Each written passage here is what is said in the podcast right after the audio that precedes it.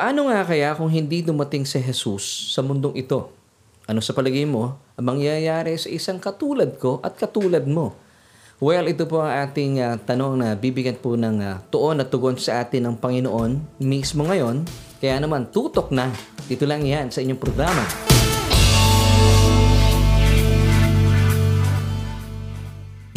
Hello at uh, mapagpalat mabiyayang gabi po ang aking pagbati sa bawat isa po sa atin. Thank you so much for joining me once again sa ating pong programa kung saan ay naghahatid ng tuon at tugon sa ating bawat tanong. And this is Solution with Laverne Ducot. And of course, that's me. Ako po ang inyong kaibigan at uh, patuloy na makakasama at uh, kasama mula ngayon hanggang mamaya. Kaya naman, wala pong bibitaw at tinitiyak ko po sa inyo sa biyaya ng Diyos. Kayo po ay mapapagpala sa ating mga pag-uusapan, uh, may kaugnayan sa ating mga buhay at sa ating pang-araw-araw na kabuhayan. Kaya naman, uh, Maraming maraming salamat po for joining me at uh, patuloy po tayo magsama pa inyong mga kaibigan nang sa gayon na alamin po natin ang mensaheng hatid sa atin ng Diyos sa araw pong ito. At bago po tayo magtuloy-tuloy sa ating gawain, sa ating Bible study online, ay gusto ko munang batiin lahat po na ating mga kaibigan, mga kababayan, saan man po kayong panig ng daigdig. Good morning, good afternoon, and of course, good evening. At para po sa ating mga kababayan naman sa buong Pilipinas at sa buong Mega Manila, isang mapagpala at mabiyayang gabi po ang aking pagbati sa inyo dahil tayo po napapanood every night at 7.30 every Tuesdays and Wednesdays. At kung kayo po ay aming nakaka-jamming, nakakasama at nanonood via Facebook, please don't forget to like and follow us sa ating Facebook page and that is uh, Solution with Laverne Ducot. S-O-U-L-U-T-I-O-N. Once again, that's Solution with Laverne Ducot. At uh, if ever kayo naman po ay nanonood via our YouTube channel, please consider subscribing. Kung hindi pa po kayo nagsusubscribe, pero thank you po in advance. At alam kong kayo po ay magsusubscribe na simula sa ngayon. And please don't forget to hit the notification bell so that you won't miss an episode. Nang sa gayon, sabay-sabay po tayong pag-aaral at natututo kahit man lang sa loob ng ilang minuto. At uh, gaya po na aking paanyaya, ay uh, isa pong uh, napakagandang araw na naman ang ating pagsasaluhan kung saan natin pong ipagpapatuloy ang ating mga pinag-usapan kahapon, mga talakayin na hindi po natin natapos dahil hindi po nagkasya sa oras. But praise God, salamat po sa ang biyaya sa atin ng Diyos sa kanyang kalayaan na pwede natin pagsaluhan at ngayon po ay uh, ipagpapatuloy po natin ang ating uh, mga sinimulang uh, pagtalakay kahapon sa atin pong episode na What If Jesus had not come. Ito po ba ay napag-isip-isip nyo? Paano nga kaya kung hindi po dumating dito sa mundo ang ating Panginoong Heso Kristo? At ito nga po iikot ating katanungan. Once again, ito po yung ating tanong na bibigyan po sa atin ng tuon at tugon mismo ng salita ng Panginoon. So, paano nga kaya kung hindi dumating si Jesus sa mundong ito? Ano sa palagay mo ang mangyayari sa mga tao na kagaya ko at kagaya mo? Well, kung meron po kayong mga kasagutan, nais pong uh, ipagbigay alam na tugon sa katanungan ito, maaari niyo pong uh, ilagay sa ating comment section ang inyong damdamin, ang inyong saaloobin, at kagalahan po namin malaman kung ano po sa inyong palagay. Kung sakaling hindi po dumating ang Panginoon sa mundong ito, ano na nga kaya ang mangyayari po sa atin bilang mga tao? Saan kaya tayo dadamputin o pupulutin? Well, ito po ating mga pag-uusapan at uh, salamat po sa inyong patuloy na Pagsama sa akin dito lang yan sa ating Bible study online sa ating programang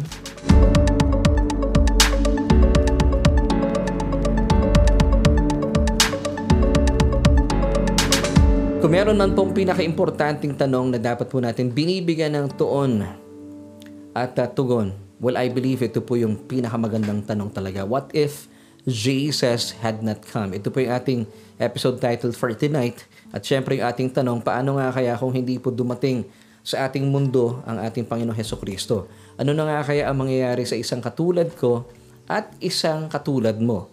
Well, ito po bang tanong na ito ay sumagi na sa inyong isipan? Alam ko po, ito yung pinaka-importante talaga na katanungan. Gaya po ng sinabi ko kanina, kung meron man po tayong paglalaanan ng pansin, ng tuon at tugon na tanong, ito dapat yun eh.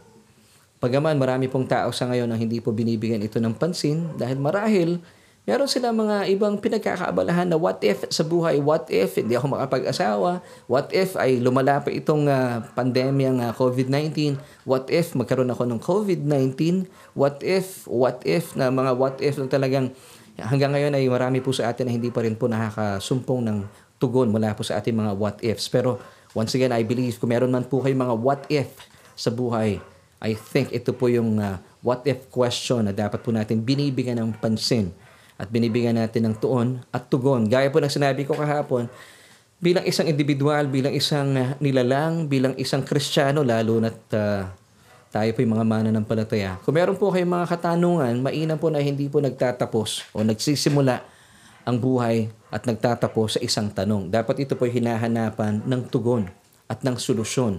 Well, bilang mga mananampalataya, meron tayong advantage because tayo po isang mananampalataya, pwede po tayong humingi ng tugon mula po sa nananaga ng karunungan na ating Diyos, ang kanyang wisdom.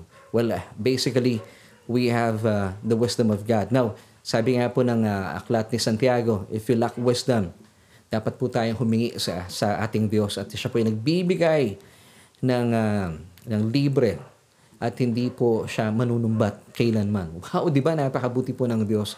Kung meron po tayong mga katanungan, huwag kayong magsimula sa tanong at matatapos sa patuloy pa rin nagtatanong. Meron pong tugon sa atin ang mayamang salita ng Panginoon. At ito nga po ang layunin natin sa ating programa kung bakit po tayo nagkakaroon ng Bible study online. Bagaman, pandemya, bagaman, hindi po tayo makalabas sa ating mga tahanan, hindi po tayo makapunta sa ating mga sambahan, pero praise God, gumagawa po ng paraan at napakaganda po ng mga pamamaraan at panuntunan ng Diyos eh, talaga naman po inilaan niya sa atin ang um, Facebook Live. Tayo po nasa ating mga tahanan, komportable at nag-aaral. And I pray na bilang napapagpala sa ating mga napapag-usapan, maaari niyo po bang pakishare yung ating broadcast ng sa gayon ay meron pa tayong mga makasamang mag-Bible study at mapagpala po sila at ma- mapagyaman yung kanilang kaalaman, yung kanilang kaluluwa uh, patungkol po sa nananaga ng kapahayagan ng salita ng Panginoon. At sa atin pong pagpapatuloy, uh, bilang uh, pagtugon po sa ating uh, pinaka-importanting tanong na dapat po natin binibigyan ng tuon at tugon.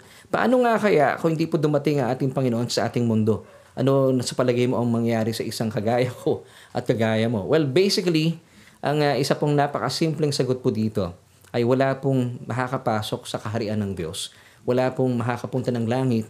Wala pong maliligtas. Yun lamang po ang pinakapayak at napaka-importante rin po na kasagutan. Napaka uh, dakilang uh, uh, dapat po nating binibigyan ng tuon dahil ito po ay malaking epekto po sa ating mga buhay. Kung hindi po tayo mga maliligtas, mananatili po ba kayo na papayag po ba kayo na hindi kayo maliligtas, na hindi tayo makakapasok sa langit? Ito po yung pinakatugon kung hindi po dumating ang Panginoon.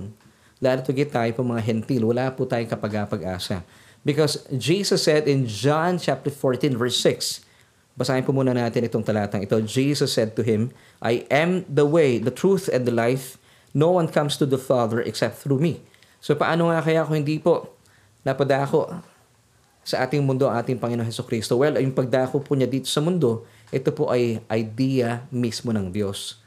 For God so loved the world, for God so loved me and so loved you that He gave His only begotten Son. Now, all you have to do is just put your faith in Him para tayo po'y makapasok sa langit. Pero, yun nga po, what if Jesus had not come? Wala po maliligtas, wala po makakapasok sa langit. Once again, John 14:6, Jesus said, I am the way, the truth. Definite article po ito. Nando yung the. Ibig sabihin, wala pong iba pang pamamaraan.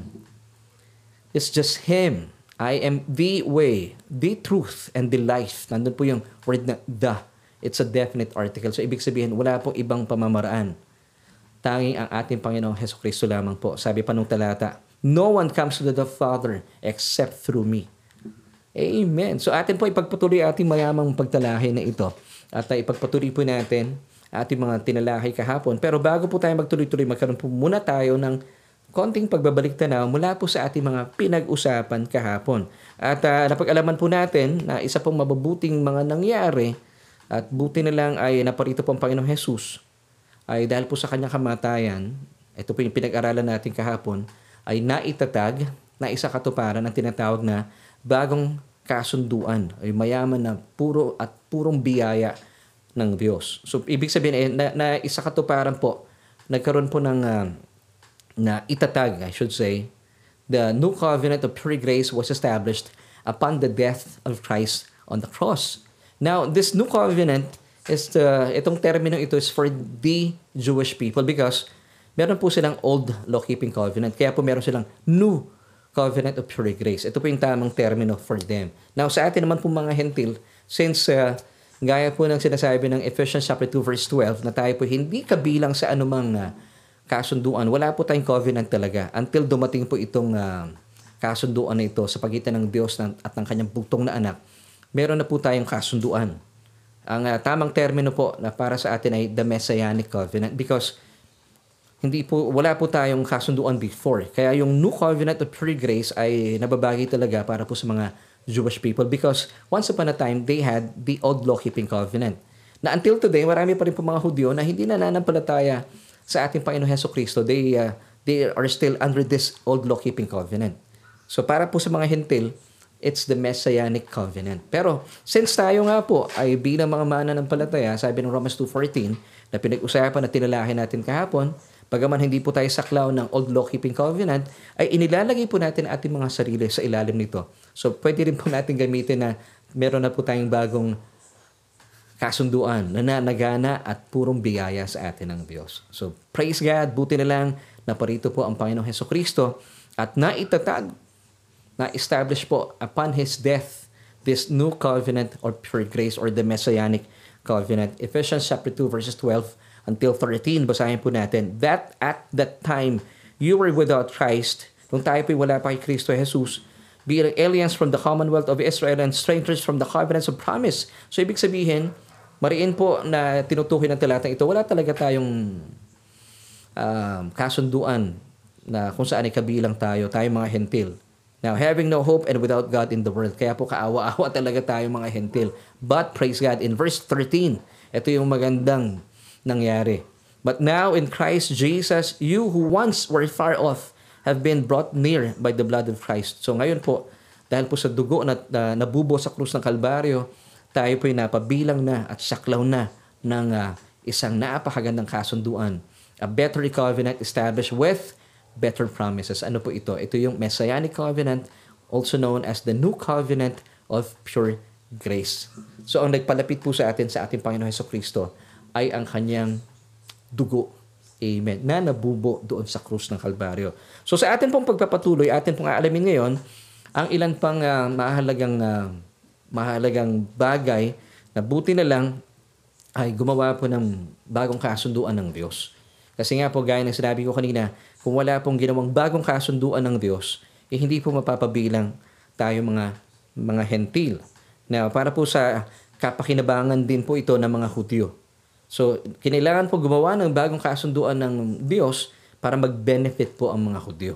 Now, alamin po natin kung bakit. Of course, kasama rin po dito sa mga beneficiaries tayo mga hentil. Pero dito po sundan natin, bakit po Napakaganda ng bagong kasunduan at minabuti po ng Diyos na maglaan po siya ng bagong kasunduan para po sa mga Hudyo. Dahil hindi po naging tapat ng mga Hudyo sa kanilang pakikipagkasundo sa Diyos. Nung um, ibinigay po yung Mosaic Covenant, sabi ng Diyos, you will be blessed if you will obey, but you will be cursed if you will disobey. Ito yung hindi kagandahan po ng, ng Mosaic Covenant. So nakabase po yung blessing and the curse sa kanila pong perfect obedience and performance upon keeping the law. Because James 2.10 tells us, For whoever shall keep the whole law and yet establish in just one point. Take note ha, kung kayo po'y sumablay in just one point, you are guilty of all. Kaya po hindi napakaganda nitong old law-keeping covenant. Hindi po ito ang gospel. Because ito po yung nakabase sa performance ng mga Hudyo. In keeping the law, it should be 100% obedience, perfect obedience. Hindi pwedeng 99.5%, hindi pwedeng 99.9%, it should be 100%. Now, tingnan po natin, dahil uh, hindi nga po naging tapat ang mga Hudyo, kinailangan po ng Diyos na gumawa ng isang bagong kasunduan. Hebrews 8 verse 7. For if that first covenant had been faultless, then no place would have been sought for a second. Kung hindi raw po naging, um, kung hindi raw po may kakulangan yung uh, naunang kasunduan, referring to the old law-keeping covenant, hindi na po kinailangan po ng Diyos na gumawa pa ng bagong kasunduan. Now, kanino po yung kakulangan? Sa bahagi po ba ng Diyos o sa bahagi po ng mga Hudyo? Well, basically, ang Diyos po ay tapat kapag siya po ay uh, nakipagkasundo kanino man. Hindi po niya pwedeng i-alter yung kanyang covenant. Kapag sinabi niya, tutupad po siya. So, kanino pong kakulangan? Sa bahagi po ng tao. Because hindi po naging tapat ang mga Hudyo, kaya po kinailangan ng Diyos na gumawa ng bagong kasunduan. Ituloy po natin ang pagbabasa in verses 8 until 10 this time, still with Hebrews chapter 8. Kasi mariin po na hindi po nila natupad ang buong kasunduan. At ito po ay nilalaman ng uh, 613 na kautusan. Of course, kasama po doon yung 10 kautusan. Diba? Sabi nga po ng James 2.10, For whoever shall keep the whole law, law. Yun po ang uh, yun po ang tinatawag na yung the Torah, referring to the Torah, the law. And sumablay kayo sa isa, then you are guilty of all. Kaya po napaka-stricto po ng kautusan. So sila po ay hindi nakasunod, kaya po minabuti ng Diyos na gumawa ng isang mas mainam na kasunduan. Amen. At itong kasunduan po ito, hindi na po nakabase sa kanilang performance, hindi na rin po nakabase sa kanilang obedience. Ito po ay nakabase na ngayon sa perfect obedience and performance ng kanyang bugtong na anak na si Kristo Jesus. And basically, and praise God, talaga naman pong wala pong fault na na natagpuan ng Diyos sa pagsunod po ng ating Panginoong Heso Kristo. Kaya po perfect po talaga itong New Covenant of Free Grace. Now, tuloy po natin ang pagbabasa sa mga susunod na talata because kapag nanatili po ang mga Hudyo sa ilalim ng Old Law Keeping Covenant, mamamatay po sila. 1 Corinthians 15, 56 po muna tayo. The sting of death is sin, and the strength of sin is the law. Ang linaw po ng talata, the strength of sin is the law. Ang kalakasan daw po ng, ng, uh, ng uh, kasalanan ay ang kautusan. So the more kang conscious about the law, the more po napapagyaman sa inyo at uh, lumalakas ang kasalanan. Now, sabi ng talata, the sting of death is sin. Di ba? For the wages of sin is death. So marami po mga mamatay ng mga Hudyo kapag sila po ay nanatili sa ganitong um, uh, kasunduan, the old law-keeping covenant. Napakabuti po ng Diyos. Ayaw po niyang nangamamatay ang mga tao. Gusto po niya na manatili po sa kanyang uh, mayamang biyaya. Pero ito po tinanggihan ng mga Hudyo because basically, kung babalikan po natin sa panahon po ni, ni, uh, na, ni Abraham, itinalaga po ang Hudyo, ang mga Hudyo, ang bansang pinili ng Diyos sa ilalim po ng tinatawag na Abrahamic Covenant. Hindi po sila pumayag. Sabi nila kay Moses, tell God that uh, He would bless us based on our performance. That He would bless us based on our obedience. And then, nung sinabi po ito ng mga tao in Exodus chapter 19, the following chapter, ibinigay na po yung Mosaic Covenant. Sayang ano, kung nanatili po sila doon. Pero basically, yun po, uh, Abrahamic Covenant was just a foretaste of grace. Pero yung meron po tayo ngayon, na bagong kasunduan, the New Covenant of Free Grace, it's full grace. Pure grace, mas maganda po ito. Now, tuloy po natin ang pagbasa. Hebrews 8 verses 8 to 10 naman po this time. Because finding fault with them, in them po dito mga Hudyo, He says, Behold, the days are coming, says the Lord, when I will make a new covenant with the house of Israel and with the house of Judah. Verse 9. Now, ano po itong bagong covenant na ito? Not according to the covenant that I made with their fathers in the day when I took them by the hand to lead them out of the land of Egypt. So, ito po ay hindi po yung covenant na tinutukoy na the old law-keeping covenant. Malinaw po ito in verse 9. Because, sabi ng Diyos, they did not continue in my covenant and I disregarded them, says the Lord. So meron po siyang gagawin at uh, inilaan na nga, po, nga, na nga po ng Diyos itong bagong kasunduan ito. Tuloy po natin in verse 10. For this is the covenant that I will make with the house of Israel after those days, says the Lord. I will put my laws, take note ha, yung laws po dito, plural, in their mind and write them on their hearts and I will be their God, and they shall be my people. Now, if you have noticed, let's go back to to uh, verse 9. Eh, tinutukoy po dito ng verse 9 na magbibigay po daw ng bagong uh, kasunduan ng Diyos, not according to the covenant that I made with their fathers in that day when I took them by the hand to lead them out of the land of Egypt. So malinaw na tinutukoy po dito ng Diyos, hindi na po yung old law-keeping covenant. Old na nga siya eh. It's ready to vanish away according to Hebrews chapter 8 verse uh, 13 obsolete na po ito. So hindi na siya, hindi na siya pwedeng gamitin pa. Obsolete na siya. If you'll go back to Hebrews 8 verse 13. Itong old law-keeping covenant, obsolete. Gumagamit po ba kayo ng mga bagay na obsolete? not anymore. Now, verse 10, sabi po nung verse 10, let's read it once again.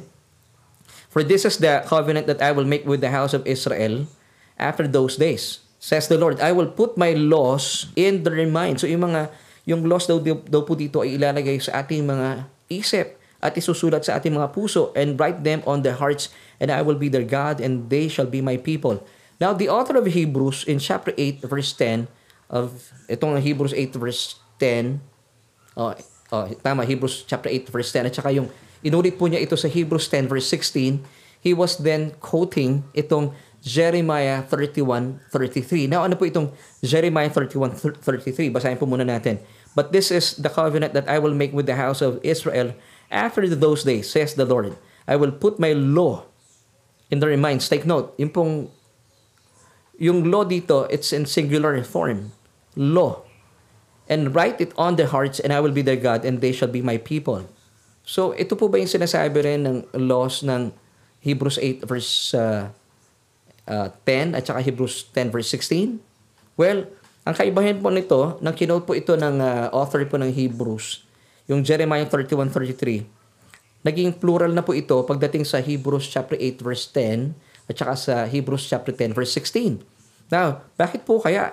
Napansin niyo po ba nung binasa natin ito kanina in Hebrews 8:10 and I will put my laws plural mula po sa Jeremiah 31:33 and I will put my law singular. Ano pong malaking kaibahan po nito? Now, bakit po gagawin po ito ng uh, author ng uh, aklat ng, ng uh, mga taga-Hebreo? Bakit, why would he do this? Because the author is distinguishing between the Old Testament law, which is the Torah, referred to in the singular. Napansin niyo po, yung kanina, yung sa Jeremiah 31:33, it's all about the Mosaic law. It's the old law-keeping covenant. Now, it's the Torah, referred to in singular form. Now, and the new covenant laws of belief in Jesus, which refers to the new covenant commandments. So dito po, tinutukoy dito, hindi na ilalagay sa ating isip at isusulat sa ating mga puso yung old law-keeping covenant, yung Ten Commandments. Hindi pwede. Pwede. Because in Hebrews chapter 8 verse 13, ang mga ito po ay pawang mga obsolete na. Dito po marami mga mananampalataya ang nalilito. Well, I've got good news for you because ano po yung ilalagay ng Diyos sa ating isip bilang mga mananampalataya? Kasama po dito mga Hudyo. Kasama rin po mga Hentil. At isusulat ng at isinu, actually isinulat na ng Diyos. Inilagay na po sa ating isip at isinulat na po ng Diyos itong mga bagong commandments na ito. Well, basically, kung meron pong new covenant, eh meron pong new commandments. Amen. So hindi pwedeng merong new covenant tapos mananatili po yung old commandments. Hindi pwede yon. Hindi tayo pwedeng maglagay ng bagong alak o bag, uh, lumang alak sa lumang tapayan. O, tama ba yun? Uh, lumang alak sa bagong tapayan. Hindi pwede yon. Masisira po ito. Dapat, kung meron kang bagong tapayan, merong bagong alak. So kung merong bagong kasunduan, merong bagong kautusan sa atin ng Panginoong Heso Kristo. So alamin po natin. It's found in 1 John chapter 13 verse 34. Now, let's read. A new commandment. Ang linaw pag po ba natin, pag sinabi bang ano commandment, luma. Di ba bago? So, a new commandment I give to you, that you love one another as I have loved you, so that you also love one another. So, in this case, ang new commandment po ni Jesus, for you to love others, first of all, you have to know, you have to be established sa pagmamahal po ng Panginoong Heso Kristo sa atin. Kapag tayo po ay punong-puno ng pag-ibig at pagmamahal ng ating Panginoong Heso Kristo, doon lamang po tayo makapag magpapamalas o magpaparanas ng pag-ibig at pagmamahal sa ating kapwa.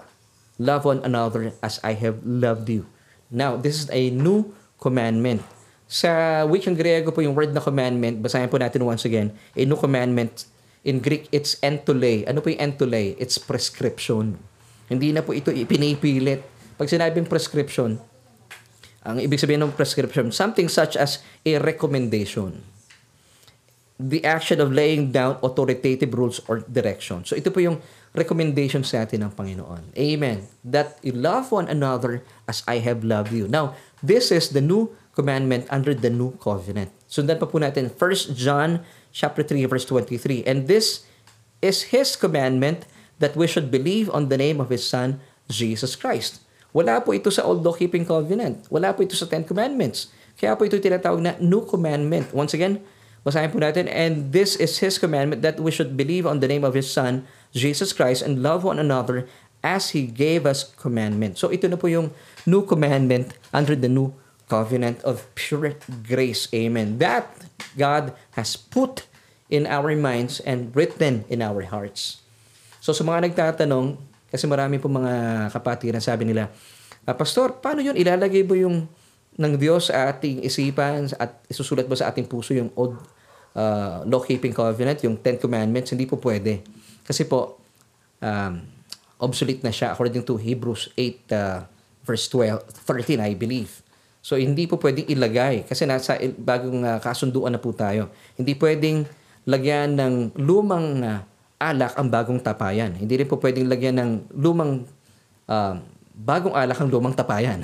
Dapat kung bago po yung kasunduan, bago rin po yung kautusan. At ito po yung new commandment na binigay po sa atin ng ating Panginoon Heso Kristo na isinulat na po ng Diyos sa ating isip at at isinulat na rin po sa ating mga puso. Amen. Now, pag-usapan na po natin, if Jesus had not come, alam niyo po ba, isa pong bagay na hindi po naunawaan ng maraming mananampalataya, kung hindi po naparito ang Panginoon Heso Kristo at hindi po niya isinagawa yung pakay at kalooban ng Diyos Ama na siya po'y isilang para magdusa at mamatay. Kasi po nung siya po'y namatay, siya po ay bumaba sa Hades. Hades po it's a place of uh, the departed uh, people, yung mga namatay na. So siya po ay pumunta roon. Bakit? Kasi kung hindi po siya pupunta roon, ay mananatili po, kung hindi po uh, naisa katuparan ng ating Panginoon Heso Kristo ang paki at kalooban ng Diyos Ama, alam niyo po bang mananatili po sa paraiso yung mga Old Testament saints?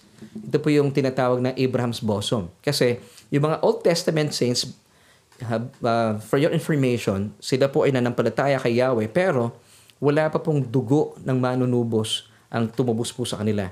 Kaya po sila po ay kailangan manatili sa tinatawag na paraiso or paradise or also known as the Abraham's bosom. Dahil sila po binamana ng palataya ni Yahweh ay tinubos lamang ng dugo ng mga hayop. So hindi po sila pwedeng makarating pa sa langit. Kinakailangan pa po nila ng dugo ng Messiah, who is of course Jesus Himself. At nang ito po isinakatuparan ng ating Panginoon Heso Kristo sa krus ng Kalbaryo, ng kanya pong dugo ay nabubo sa krus, kinailangan na po siyang bumaba sa Hades kasi dalawa po yung compartments ng Hades, yung hell, yung impyerno, at saka po yung Abraham's bosom. Sinundo po niya yung mga mana ng palataya, the Old Testament saints, para dalhin na po sa langit. Ngayon, bakit po sila dadalhin sa langit? Kasi karapat dapat na po silang dalhin sa langit dahil po tinubos na sila finally ng dugo ng kordero ng Diyos who is Jesus Himself. Amen. So dahil po sa kamatayan, ng ating Panginoong Heso Kristo, yung dugo na nabubusak po ng Kalbaryo, sapat na po iyon para sila po ay lubusang makapasok sa langit. Dahil kung hindi po nangyari ito, mananatili po sila sa paraiso, doon sa Abraham's bosom. Because hindi po kayang magligtas ng dugo ng mga hayop according to Hebrews 10 verse 4. For it is not possible that the blood of bulls and goats could take away sins. Kaya po, for a time being na natili po sila doon sa paraiso. Dahil naghihintay po sila sa kanilang manunubos. Ang Panginoong Heso Kristo ang kordero ng Diyos. And finally sila po ay sinundo na doon. Dahil uh, karapat dapat na po silang dalhin sa langit dahil nabubo na po ang dugo ng ating Panginoong Heso Kristo doon sa krus ng Kalbaryo. At salamat po sa makapangyarihang dugo ng ating Panginoong Heso Kristo na siyang naging dahilan para sila nga po makapasok na sa kaharian ng Diyos. Now, if Jesus had not come, isa pa pong bagay na dapat po natin maunawaan, walang dahilan na tayo pong mga hentil ay mga ligtas. Gaya po ng sinabi ko kahapon, at sinabi ko rin kanina, tayo po ang pinakakawawang nila lang, mga hentil. Pag sinabi mga hentil, hindi po mga Hudyo. Mga Pilipino, Aliman, Koreano, Hapon, mga Chino, Vietnamese, ito po yung mga tinatawag na hentil. Kagaya ko at kagaya mo. Kung hindi po kayo Hudyo, ha, hindi po tayo mga liligtas. Pero buti na lang ay hindi po tayo kinaligtaan ng Diyos. At ipinadala po niya ang kanyang bugtong na anak hindi lamang po sa mga Hudyo, para din po sa ating mga hentil. Amen. For God so loved the world. Kabilang po tayo doon sa mundo. Kabilang mga hentil. And that's why Acts 13, 38, and 39 says, ito po'y para sa atin. Para po sa lahat para sa mga Hudyo at para sa mga Hintil. Basahin po natin. Therefore, let it be known to you, brethren, that through this man is preached to you, capital M, referring to Jesus, the forgiveness of sins. And by Him, everyone who believes is justified or made righteous from all things. Take note ha, just have to believe in Him sa kanyang mga tinapos na gawa sa krus ng Kalbaryo. And by putting your faith in Christ alone, you will be justified or made righteous from all things, hindi po from some things, from which you could not be justified by the law of Moses. So, ito po ay benepisyo hindi lamang po sa ating mga hentil, para din po sa mga Hudyo. Kasi sila po hindi kailanman pwedeng uh, maging uh, matuwid sa harapan ng Diyos by keeping the law of Moses. Ang lino po na sinasabi ng verse 39. Muli babasahin natin. And through Jesus alone, everyone who believes is justified or made righteous from all things from which you could not be justified by the law of Moses. Wala po talagang kakayahan po ang kautusan para ang isang tao ay maging matuwid sa harapan ng Diyos. It's just by believing in Christ alone. Amen. So buti na lang ano, dumating po ating Panginoong Heso Kristo pero kung hindi po siya dumating, kaawa-awa po tayo. Kaawa-awa din ng mga Hudyo. Kasi kahit pong anong pagpapagal nila by keeping the law, hindi sila pwedeng maging matuwid sa harapan ng Diyos. Now, isa pa bagay, kung hindi po dumating ang Panginoong Heso Kristo, mananatili po ang Israel sa kanilang pakikibaka sa Old Law Keeping Covenant o mas kilala sa tinatawag na Mosaic Covenant. At kung magkagayon, tayo po naman, mga hentil, babalik na naman po sa ating mga hentil, eh wala po talaga tayong kapag-asa. Wala pong paparito para tayo po itubusin, para tayo po mga maligtas mula po sa ating mga kasalanan. Pero salamat po sa ating Diyos at Kanya inilaan sa atin ang Kanyang bugtong na anak upang isilang, magdusa at mamatay sa krus ng Kalbaryo. Ito lamang po ang pakay ng Diyos kung bakit po niya ibinigay ang kanyang bugtong na anak. Jesus was born just to die. Para po tayo itubusin sa ating mga kasalanan at nang sa gayon, makamit po natin ang ganap na kaligtasan. At ito nga po ay naganap doon sa krus ng Kalbaryo at sa kanyang kamatayan na itatagpo ang bagong kasunduan.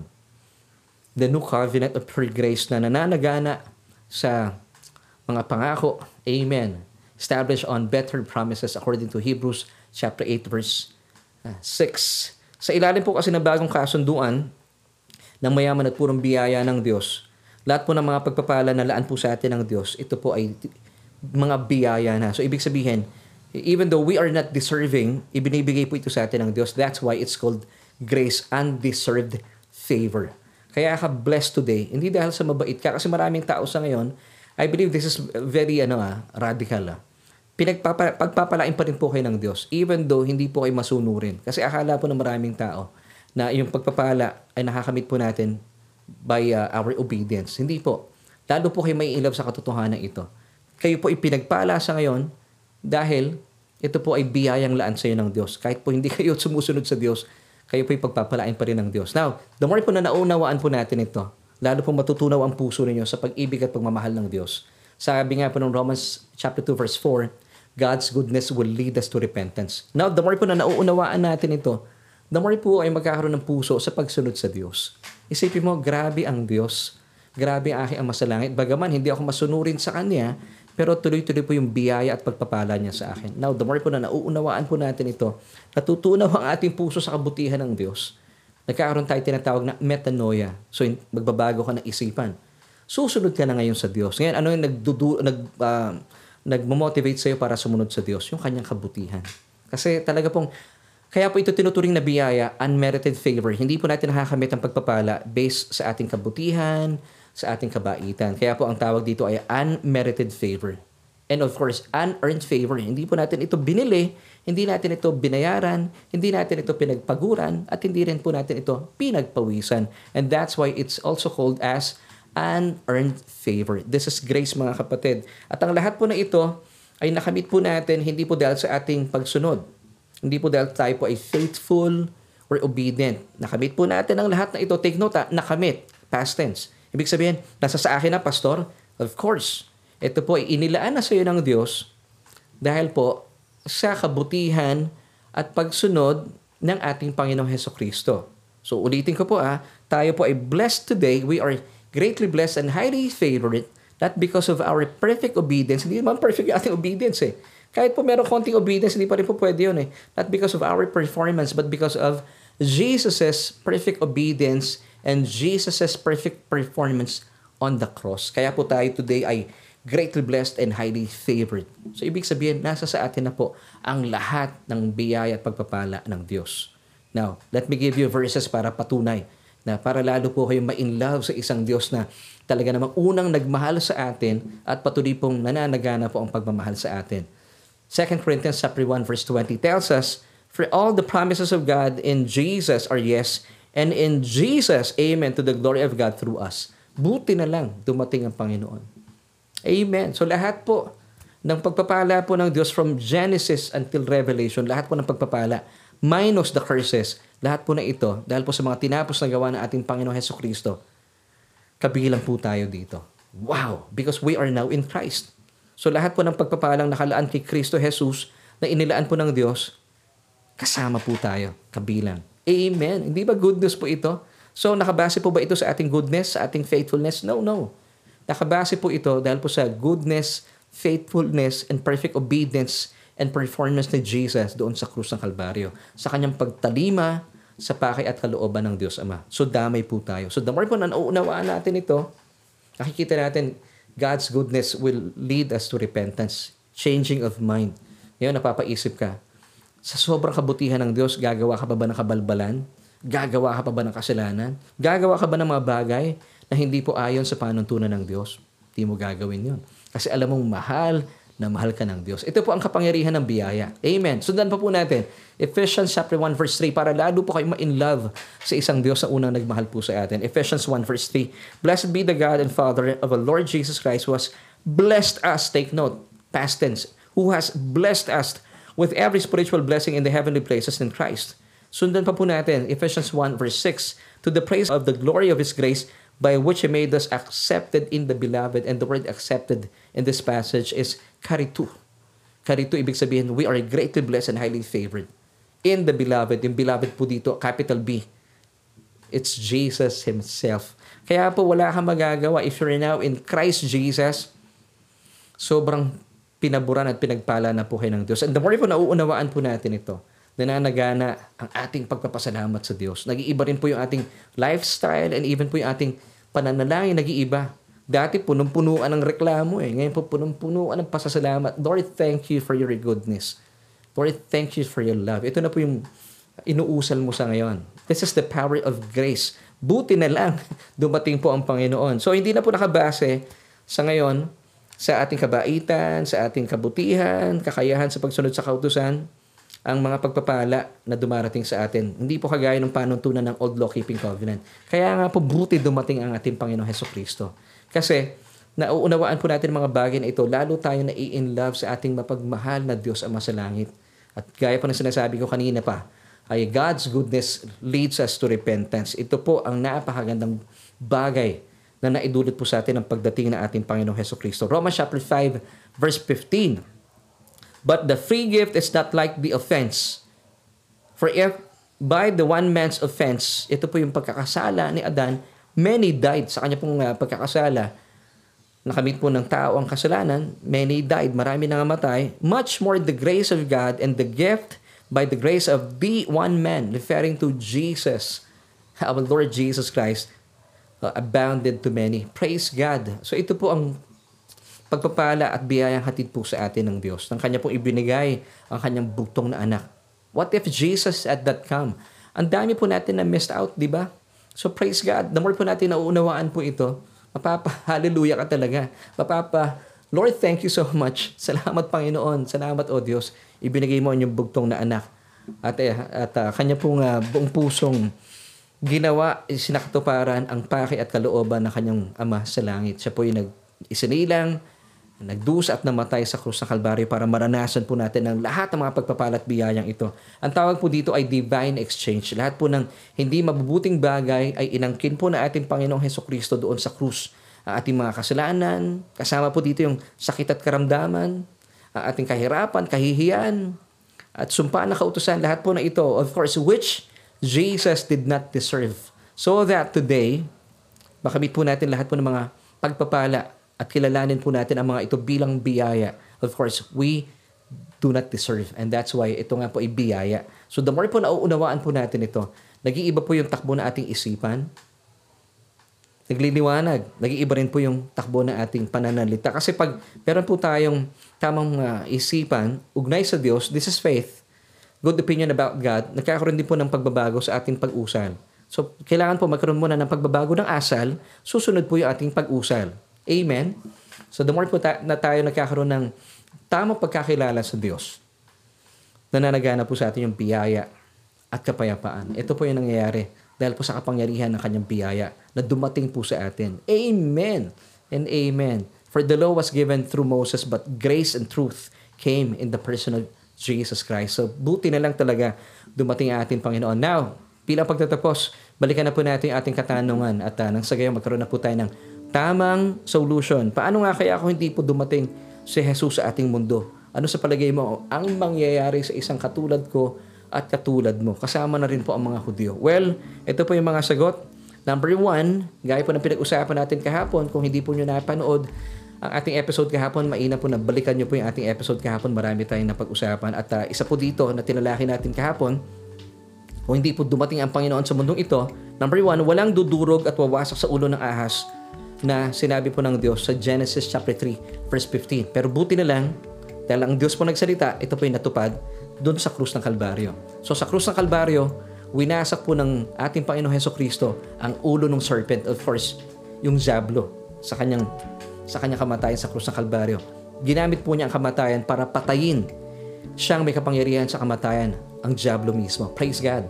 Ikalawa, kung di po dumating ang ating Panginoon Heso Kristo, hindi mararanasan ganap ng mga Hudyo ang katubusan at kaligtasan ng Diyos at mananatili po itong mga Old Testament saints sa piling po ng kanilang amang si Abraham. Kasi tayo po bilang mga walang relasyon kay Kristo Jesus, hindi natin pwedeng tawagin ama si Abraham kasi hindi pa po tayo binhi ni Abraham. Pero praise God, since tayo po ay nakay Kristo na sa ngayon, ay tayo po tinuturing na mga seed ni Abraham at going back po sa mga Hudyo, buti na lang na parito po ang ating Panginoon Heso Kristo. At dahil sa krus ng Kalbaryo, dahil sa kanyang dugo, ay tinubos din po kasama dito yung mga Old Testament saints at sila po ay sinundo ng Panginoon doon sa Hades para ganap po silang dalhin na sa kanyang piling sa kalangitan. Kasi marapat na po sila makapasok doon dahil sila po itinubos na ng mayaman at makapangyarihang dugo ng kordero ng Diyos. Walang iba kundi ang ating Panginoong Heso Kristo. Ikatlo, kung hindi po dumating ang Panginoong Heso Kristo, wala pong maliligtas na hentil dahil hindi po tayo kabilang sa anumang kasunduan. Ephesians chapter 2 verse 12. Pero buti na lang sabi po ng verse 13 ng Ephesians chapter 2, dahil po sa dugo pa rin na nabubo sa krus ng Kalbaryo ng ating Panginoong Heso Kristo, tayo ngayon ay napalapit na sa ating Diyos. At ito nga po, dahil po sa mga kaganapang ito, ang good news, tayo po ngayon ay kabilang na at saklaw na, hindi po ng lumang kasunduan, bagkos meron na po tayong bagong kasunduan na tinatawag, it, it's the new covenant of free grace or the messianic covenant. It's a covenant established upon the death of Christ on the cross. It's a covenant between God and Jesus Himself, a better covenant established with better promises. Hebrews 8 verse 6. So buti na lang, dumating po ang ating Panginoon. Now, kung hindi po dumating ang Panginoong Heso Kristo, hindi po natin mararanasan ng purong biyaya at nananagana sa ating buhay. At uh, kung hindi po dumating ang Panginoong Heso Kristo, wala pong karapat dapat na magbabayad at tutubo sa ating mga kasalanan because siya lamang po ang natatanging dahilan at uh, pamamagitan para tayo po ay makapasok sa langit at makarating sa Diyos Ama. John 14:6 sabi po ni Jesus, For I am the way, the truth, and the life. Take note, the, the, definite article. So ibig sabihin, sabi ni Jesus, no one comes to the Father except through me. Pero praise God, buti na lang dumating ang ating Panginoon Heso Kristo. At uh, tayo po ay pinagpalang ganap. We are greatly blessed and highly favored. Kaya naman kung kayo po ay naglagak na ng panan- ng pananampalataya kay Kristo Jesus, kayo po ay malaya ng makakarating sa, uh, sa kinaroroonan ng Diyos sa langit. Kayo po itiyak na mga liligtas. Acts chapter 4 verse 12 dahil wala pong anumang uh, itinalagang pangalan, itinakdang pangalan na makapagliligtas po sa atin, kundi po ang natatanging pangalan ng ating Panginoong Heso Kristo. Basahin po natin. Nor there is salvation in any other, for there is no other name under heaven given among men by which we must be saved. It's the name of Jesus alone. So ang atin pong solution as we end, buti na lang, hindi po tayo kinaligtaan ng Diyos at uh, ang kanyang bugtong na anak ay naparito sa mundo, inilaan po ng Diyos, and uh, mind you mga kapatid, it was God's idea. John 3.16, For God so loved the world that He gave His only begotten Son, that whoever believes in Him should not perish but have everlasting life. Praise God. Purihin ang Diyos. It was His idea kung bakit po niya ibinigay ang kanyang bugtong na anak. At dahil po dito, lahat po ng mga mananampalataya sa kanya, mga maging Hudyo at mga Hentil, ay mga liligtas. At narito po ang mabuting balita bilang patunay na hindi lamang po ang mga Hudyo ang pinagpala na sa ngayon. Kasama rin po ang mga hentil. Meron pong sulat si Apostol Pablo sa mga taga-Roma. Yung mga taga-Roma po, mga hentil. So, talaga mapapanghawakan natin. Ligtas po tayo. Romans chapter 5 verses 8 to 9. But God demonstrates His own love toward us in that while we were still sinners, Christ died for us. Verse 9, Much more then, having now been justified or made righteous, how? By His blood. So talaga napakamakapangyarihan po ng dugo ng ating Panginoon Heso Kristo. We shall be saved from wrath through Him. Amen. So bilang pagtatapos, nais ko pong iwan po ito sa inyo. If Jesus had not come, there would be no salvation from sin. His substitutionary death on the cross would never happen. And thus, there would be no redemption, no justification, and no salvation. But praise God, inilaan po ng Diyos ang kanyang bugtong na anak para sa atin pong katubusan at kaligtasan. It was God's idea kung bakit po nandoon sa krus ng Kalbaryo ang ating Panginoon Heso Kristo para po sa katuparan ang pakay at ang kalooban ng kanyang pinakamamahal na ama na siya po isilang para magdusa at angkinin po ang lahat ng mga kasalanan dapat sanay tayo po magdusa at ito po yung kanyang pinagbayaran doon sa krus ng Kalbaryo para makamit po natin at maangkin po natin ang ganap na kaligtasan.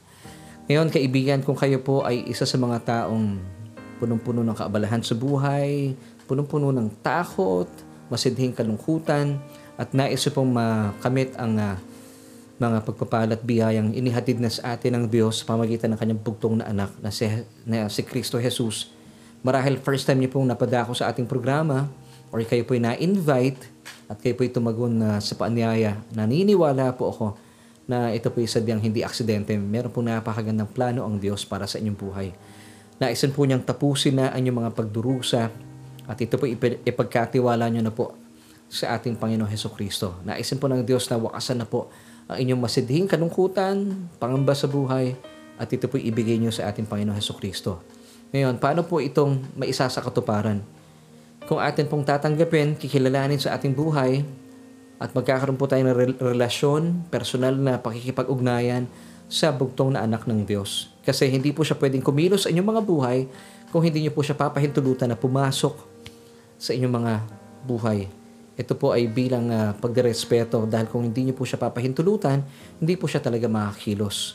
Pero kung kayo po ay magbibigay ng panahon at tutugon sa ating paanyaya, sa paanyaya sa inyo ng Diyos na tanggapin ang kanyang bugtong na anak bilang inyong Panginoon at tagapagligtas, sa mga panahon na kayo po ay nahaharap sa mga matitinding problema, suliranin, anuman pong bagay na hindi po marapat na maranasan ng isang kagaya mo. Pwede mo siyang tawagan at ikaw ay kanyang ililigtas. Kasama po ito sa coverage ng kanyang kaligtasan.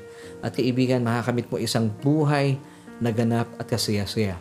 Now, marahil ito ang iyong uh, katanungan, ano pong gagawin ko, Pastor? Simple lamang po, pinadali po ng Diyos para sa atin ang lahat ng bagay. Sabi po ng Romans 10 verse 9 that if we confess with our mouth the Lord Jesus Christ, and believe in our hearts that He was raised from the dead, you shall be saved. Kasama po sa kaligtasan ng Diyos, kabilang po yung ating pang-araw-araw na buhay kung saan tayo po namumuhay sa magulong mundong ito, tayo po ililigtas ng Diyos. Mula po sa matinding uh, kalungkutan, kapighatian, and even sa ating mga takot sa buhay. Kasama po ito.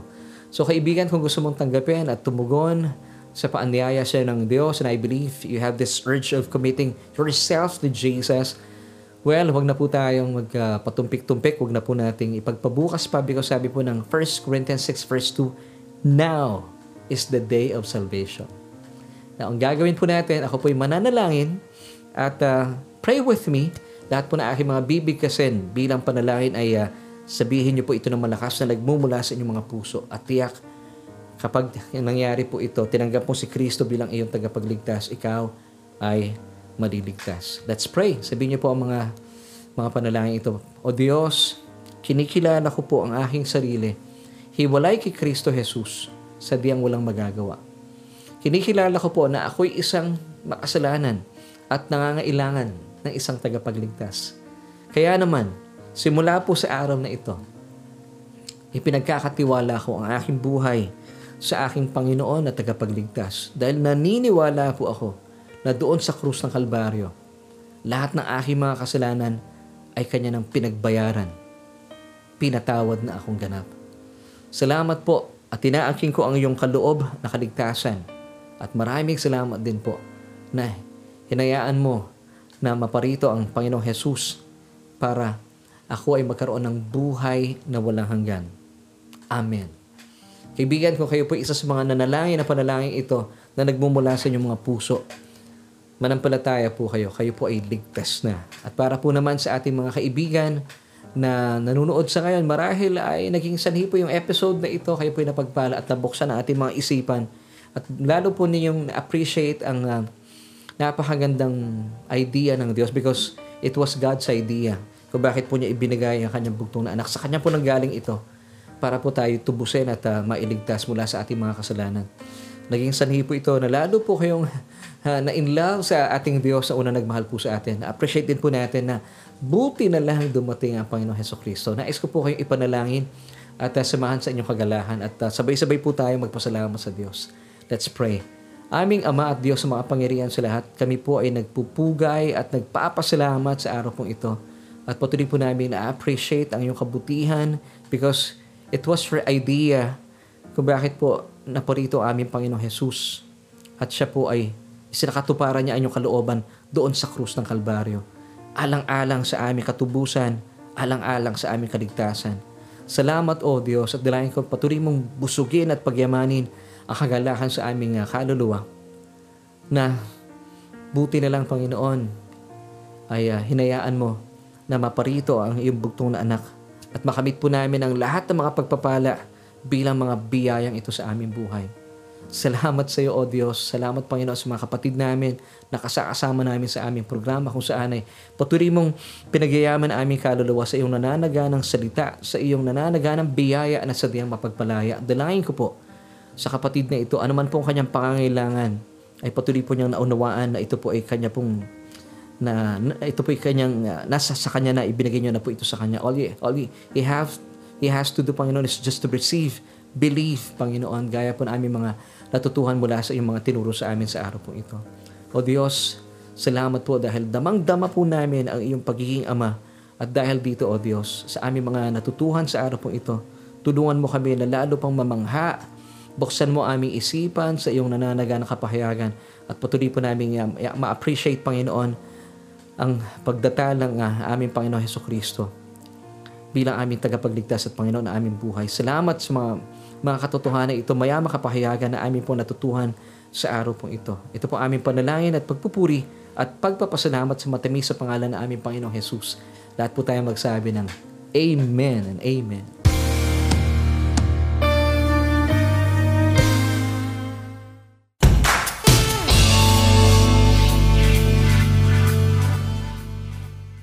Maraming maraming salamat po kaibigan for joining me sa atin pong programa and this is Solution with Lauperin Duhot and of course that's me. Ako nga po inyong nakasama at patuloy na kasama hanggang ngayon mula pa kanina actually at uh, sa ngalan po ng aking buong pamilya kami po ay nagpupuri sa Panginoon dahil kayo po ay nandyan ang inyong kagalakan na mag-aral at matuto kahit man lang sa loob ng ilang minuto. Pero actually, nakakaisang oras po tayo. Hindi natin namamalayan dahil ang sarap pong pag-usapan ng salita ng Diyos. At maging dahilan po yung ating mga pinag-usapang ito na magbigay po ito sa atin ng uh, konsolasyon, ng kagalakan na buti na lang ay uh, ang dami pong biyaya talaga tayo nakabit mula sa ating mga pinag-usapan sa ngayon. At maging sanhi po itong ating pag-aaral na ito na kung ano man po yung kalungkutan na tinataglay nyo before, ay uh, pawiin po nito dahil sobra-sobra pong napakapangyarihan ng kanyang biyaya. Talaga pong wala pong makapapantay sa nananaga ng biyaya sa atin ng Diyos. Walang iba kundi mismo ang kanyang bugtong na anak, ang ating Panginoong Heso Kristo. So kung kayo po ay napagpala at naniniwala sa ating mga pinag-uusapan, pwede po bang paki-share yung ating broadcast, yung ating programa sa inyong mga kakilala, kaibigan at mga kapamilya nang sa gayon ay lalo pang kumalat ang nananaga ng biyaya, pag-ibig at pagmamahal uh, ng Panginoon at malaman po ito ng mas marami pang tao. At uh, salamat po sa inyong pagiging kaagapay bilang aming kasapakat sa gawain ito. At sa ngalan po ng aking buong pamilya, kami po ay talagang nagpapasalamat sa mga kaibigan namin naniniwala sa ministeryong ito. Hindi ko na po babanggitin ng isa-isa inyong mga pangalan sa patuloy po ninyong pagbibigay para mapanatili po sa Facebook ang ating programa at sa YouTube dahil kayo po ay kaagapay namin at naniniwala po sa gawain kagaya nito. Kaya naman, um, purihin po ang Diyos sa inyong mga buhay. Alam ko pong kayo po ay pinagpala na. Wala na pong idaragdag pa ang Diyos. At uh, salamat po sa inyong mga buhay. At uh, maging sanhi po ito na tayo po ay patuloy na maglingkod, mag-init, at uh, maging kasangkapan para lumaganap ang kanyang salita. At sa ngalan po ng uh, aming pamilya, maraming maraming salamat po for joining me tonight at magkikita-kita po tayo next week na dahil uh, pansamantala wala po munang solution bukas.